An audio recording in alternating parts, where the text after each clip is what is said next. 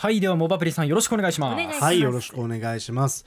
まあ、今日はですね、はいまあ、画像の加工についてのちょっとお話でございます。うんで、まあ、その DX デジタルトランスフォーメーションっていうのは、やっぱり社会を豊かに便利に、まあ、そして何か楽しいハッピーなものにしていく可能性っていうのを秘めてると思います。はいで、まあ、その画像の加工っていうのももちろんいい使い方もできるんですけど、うんやっぱり使い方間違えるともういけんよなっていう話なんですけれども、はい。これはですね、あのーまあ、今年の2月に、まあ、福島県や宮城県で震度6強をね観測した大きい地震がありましたけど、はい。まあ、その際の、えー加藤官房長官の記者会見の、まあ、画像があるんですけど、ん。それにおそらく誰かが、えー笑顔に加工することができるアプリっていうのが今あるんですよ。はいはい。写真をねえパサって、えー登録するとそれを AI の技術でめちゃくちゃ自然な笑顔にしてくれるアプリがあってえそれは、えー笑顔じゃない写真もクイッと口角を自動で上げてくれる。だからまあある種なんだろうベートーベンとか、まあ、そういう歴史上の人物などの有名な写真を笑顔にするみたいな、うんうん。まあ、こういったものであればまあほとんどの方が、まあ、冗談だったり、はい。加工でねあこういうふうにしたんだっていうのが分かるんですけど、うん。まあ、今回の場合は、まあそのね、あの実在する政治家の方の、はい。まさにタイムリーな情報に対して、うん。まあ、笑顔で会見してるぞと、うん。こんなの許せないよねとかね自民党に殺されるみたいな、うん。まあ、そういう言葉とともに投稿されてそれが拡散されたと。はあ。でまあ加藤官房長官もまあさすがにまあちょっとこれはダメだろうってことで、うん。まあ、ツイッター社にまあちょっとこれを抗議して、まあ、削除するようになったって話なんですけど、はい。まだ実際その画像は残念なことに残ってます。これって取り締まることってできないんですか？こういう画像を投稿した人を見つけてどうにかするね、だからこれもすごく難しいのが、まあおそらくその名誉毀損とか、はい。まあそういったものに何か当たるとは思うんですけど実際匿名で投稿している人の、まあ、誰が投稿したのか、まあ、これを突き止めないと、まあ、裁判とかができないわけですよ。はいまたこれもちょっとバランス的に、まあ、政治家がね、まあ、今回は結構一線超えてるんじゃないかなって思うんですけど、はい。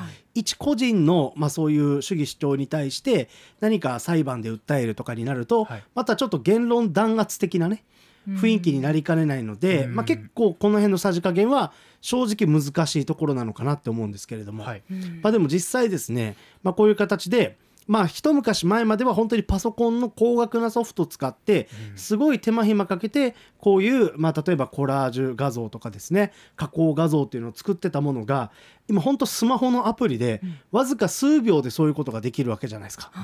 だからどんどんどんどんハードルが下がってきてるので、まあ、残念なことにこれから先、まあ、こういう、まあ、ちょっと加工を使ったみんなが引っかかるような、まあ、そういうデマっていうのがどんどんルフしていくんじゃないかなっていうちょっと危機感があります。はい最初このニュース聞いた時にこのテレビ画面だったり何かしら表に出る仕事の私たちははい。勝手に表情を変えられたら怖いなっていうふうに感じたんですけど、でも今 SNS 時代じゃないですか。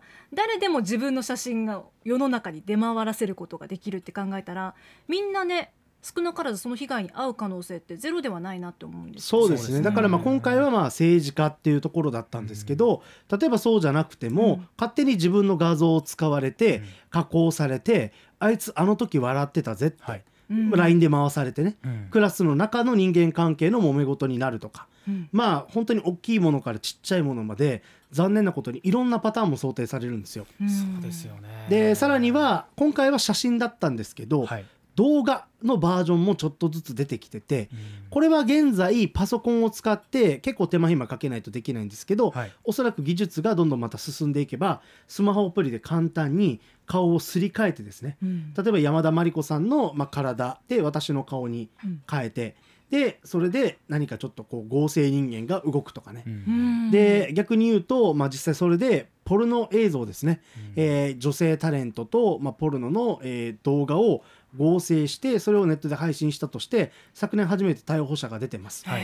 まあ、こうしたものも嫌がらせの一種として、うん。本当に高校生の教室内でうん。そういったものが作られて出回る、うん。でこれみんな嘘か本当か分かんないみたいな、うん。そういう状況になりかねないなっていう話ですね。うん。アプリであるっていうところがやっぱ一番怖いですよね。日常に潜んでるっていうことになりますからね。うんいや本当そうですね、うん。だからこの写真に関してはやっぱりみんなね例えば、まあ、目が大きくなるアプリとか、はい。うん肌が綺麗になる加工とかね、うん。いろんなものがどんどん出てて今個人で結構楽しんでると思うんですけど、はい。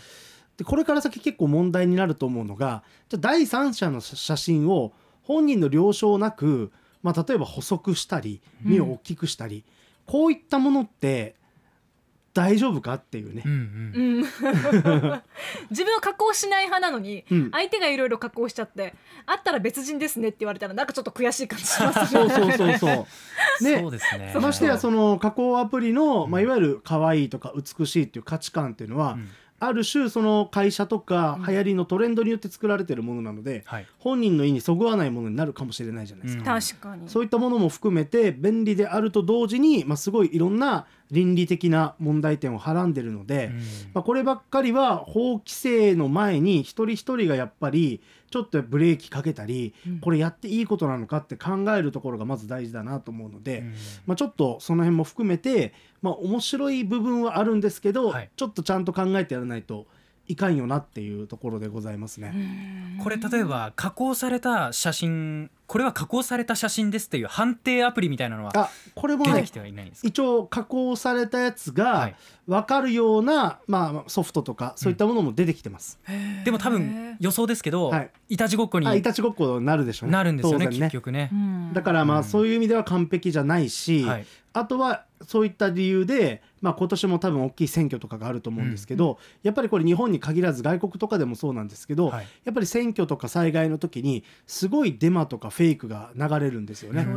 で今でさえもうすごいそういったものがルフしてるのに、はい。まあ、AI とかの技術を使われて画像加工されて、もう人の目で判断つかないってなったら本当どうすんのこれみたいな状況ですようね。ん。識別できませんからね。そう。まああとはもう本当にこれはもう AI ですらないんですけど、はい。例えば数年前の画像を持ってきて、えー例えば今コロナだけどこいつらこんなに騒いでますみたいな批判がされたりとかね。はあその画像の日付とかいつ撮られたのかとかもちゃんと確認しましょうっていうことですね。そうか。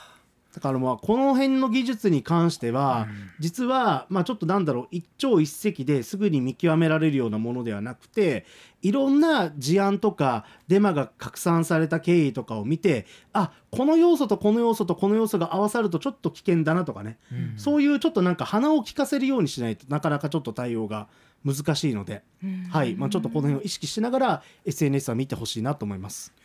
さてそして今日ツイッター上で出しましたアンケート。画像を笑顔にできるスマホアプリを使ったことがありますか？はい。いいえ2択で回答してくださいというものでしたが最終的に98人の方に回答いただきました。ありがとうございます。画像を笑顔にできるスマホアプリ使ったことがあるが8%使ったことがないが92%という結果でほとんどの方が使ったことがないというような回答でしたね。アリス・レインさん使ったことはありません。自然な笑顔で撮りたいです。ハピルン。ハピルン。稲森アナウンサーね。はい稲森彩アナウンサーですね。まあそれが一番いいですよね。この言葉があれば笑えるということなんですね。それから俺のチャンプルーさん、うん装飾するアプリは見たことがあるけど笑顔に変換はないですね。ねえ何の必要があるんだろうって思いますよね。ねえ。実際皆さん使っているのかな？それからぴょんぴょんさん、はい。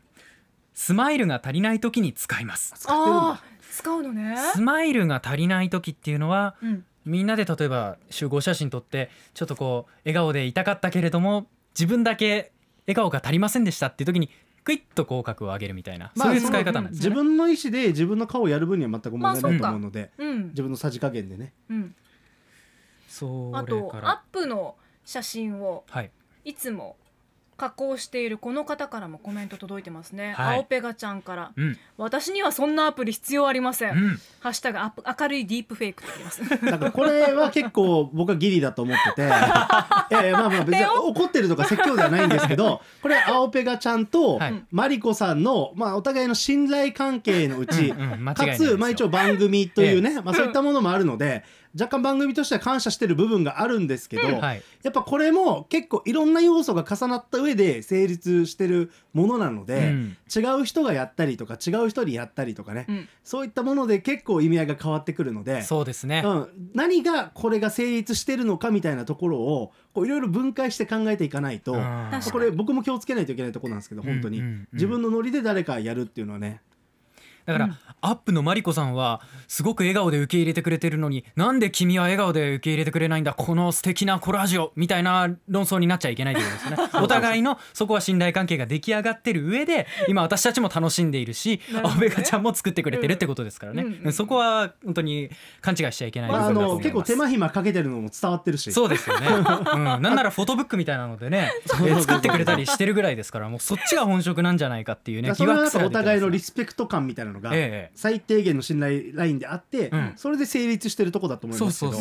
加藤官房長官の画像の加工はそういったものが全くないので、うん。で、まあ、ちょっともう終わりに言いますけど、はい。もう別にどの政党だろうが、うん。どういう政策を支持してるとか、うん。それ以前の話でやっぱりデマと私はやっぱ差別ですね。はい。デマと差別はもう論外なので、うん別にどの政党を支持してる人がやろうが、うんそれはもうダメなんですよ。うん。うん。でもうそういったものがもう正直 SNS でめちゃくちゃルフしてるので、はい。ちょっとまず大前提でみんな頭冷やせと、うん。うん。もうデマと差別は論外ですっていうところは強く言いたいです。うん。何党だからいいとかそういうことではなくって、うん。もう白黒はっきりついてますからね、ううんん。これはやっていいことやっちゃいけないことっていうところを投稿する前にもう一度振り返ってみるっていうところはね SNS によって非常に重要ですよね。うん。でしかもまた今回地震のっていうところもありまして、うん。ね。ただでさえ大きい災害があると情報が錯綜してですね、はい。被災地の人たちからすると不安感だったりね、うん。いろんなネガティブな感情がある中で「え官房長官笑ってるの?」とかね、うん。これが作り物かもしれないと思ってもなんか嫌じゃないですか、うんそういった形で気をつけましょう。アップのポッドキャストを最後までお聞きいただきありがとうございました。生放送は平日朝7時から FM921 AM738 RBC ハイラジオ。県外からはラジコですお楽しみください。